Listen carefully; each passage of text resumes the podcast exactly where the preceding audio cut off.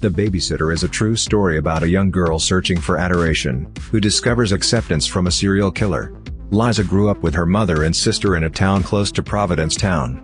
Her mother was the head of housekeeping for a hotel, and while she was occupied or say busy working, she was frequently dumped onto a list of babysitters, including the resident maintenance man, Tony Costa. The babysitter switches back and forth among Liza and Tony's perspective.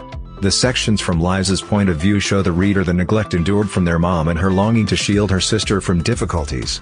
Tony's point of view shows how he was raised, his first marriage, his battles and all the negativity in his life. Liza's story is heartbreaking. Liza and her sister spent summers in Cape Cod with their mom, who worked during the daytime and parties all night. Mother had positively no patience for the girls and routinely left them in the care of sitters. At that point comes Tony, a tall, attractive and pleasant person with patience. He was exceptionally nice to the girls. The Babysitter did not appear like a conventional true crime novel. Book which centers around the killings and police investigation. Rather, it followed Liza and her sister through their life, which ultimately got interwoven with Tony. I discovered Tony's winding from pleasant person to beast both fascinating and terrible.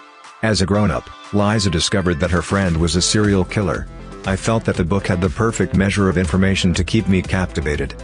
I totally liked this true crime story. Not only the story take you through the life of a chronic killer, however told from the viewpoint of young Liza you started to see that the personality of Tony was not also black and white. He took a neglected kid and gave her care and kindness. In addition to the grisly records of the killing, with a subsequent where some of the missing were ultimately found. This story is part memoir and part true crime. An unquestionable recommended read. Thanks for listening this book review podcast. If you like this review, don't forget to follow so that you do not miss any of our future podcast. Also show us your love by sharing it with your friends and family.